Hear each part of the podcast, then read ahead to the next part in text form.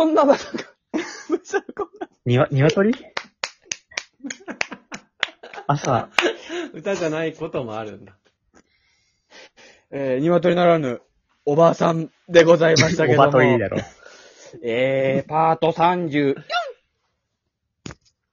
犬みたいな。よろしくお願いいたします。34っていうのはもう若い時の中尾明さんとね、同い年ですから。誰しもが34歳通るからね、年配の人は。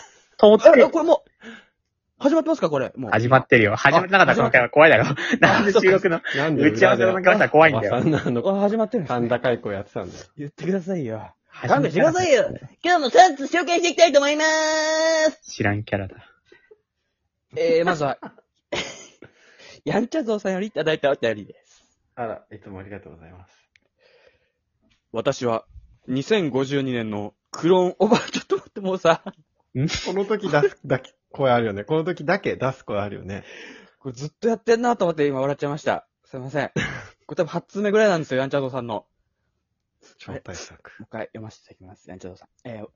私は2052年のクローンおばさん小学校の図書室からお送りしている。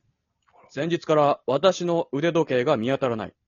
私の時計は特殊な技術が搭載されていて、時間の進む速さを自由自在に変えられる。これまでのメッセージは時計とパソコンをテザリングすることで可能にしていた。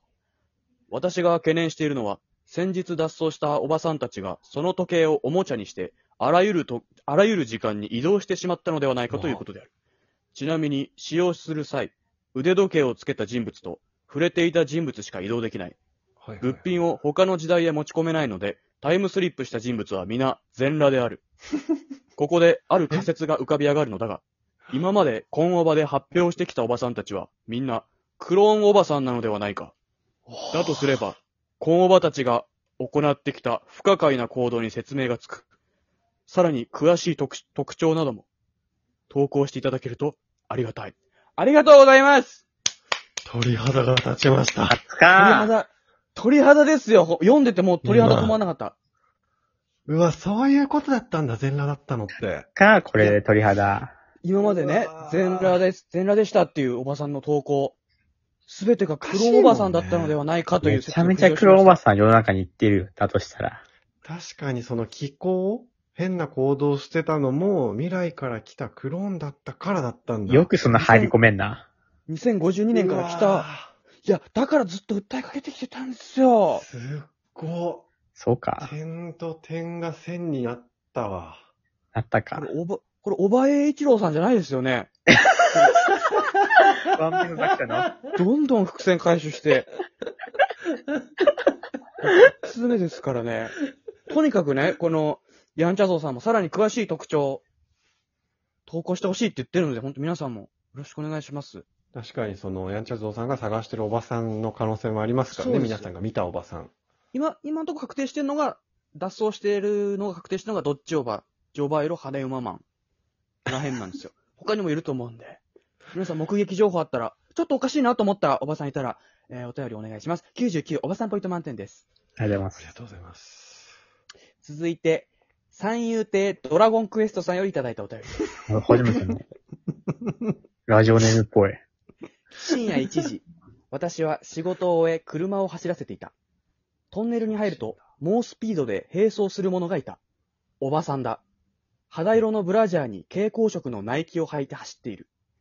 彼女は窓越しにこちらへ何か言っているようだった。窓を開けると、私ね、プラシーボ効果って世の中にたくさんあると思うの。薬でしょ？ブルーライトメガネだってそうだし、ワクチンだってあれ実は食塩を注射しているんだわ。なんでわかるかって？一回舐めたからよ。意外としょっぱかったわ。50キロで走る車に並走してもなお、一切息を切らさず続けた。この前だって近所のふさこさんね、ここはシガレットをタバコと勘違いして長年吸っていたのよ。そのせいかこの前肺を悪くしたらしいわ。恐ろしいけど、これもプラシーボ効果に違いないわ。そんなことよりおばさんがすごい。あと聞いて、昨日買ったナイキの靴履いてるんだけど、いつもより楽ちんで早く走れるのよ。便利だわー。待って、これもプラシーボ効果なのかしら。靴は普通だけど、ナイキのブランドイメージが早く感じさせるのかしら。そもそも裸足で走っても変わらなかったりして。あなたはどう思う？私は急な問いかけに困った。ふと彼女の背中に目をやると、火を吹くターボエンジンがブラのホックについていたので、それってもしかして、プラシーボ効果じゃなくて、ブラターボ効果だったりしませんと答えると、おばさんは納得した顔で爆炎を帯び、瞬く間に走り去っていった。そう、これが都市伝説界隈を騒がせた、どっちのブラターボババアである。ありがとうございます。ブラターボババアでございました。早かったんだ。いやー。ターボババアは聞いたことあるけどね。これぞコーンオーバーといった感じでした、僕は。ナイキのね。現れですね。ナイキの速さかと思ったら。いやー、これ最初ね。車で来たのかと思ったらおばさんでしたから、並走してたの。うん。深夜1時ですから危ないですけど、ちゃんとこの蛍光色を身につけることで、事故らないようにしてるってところも。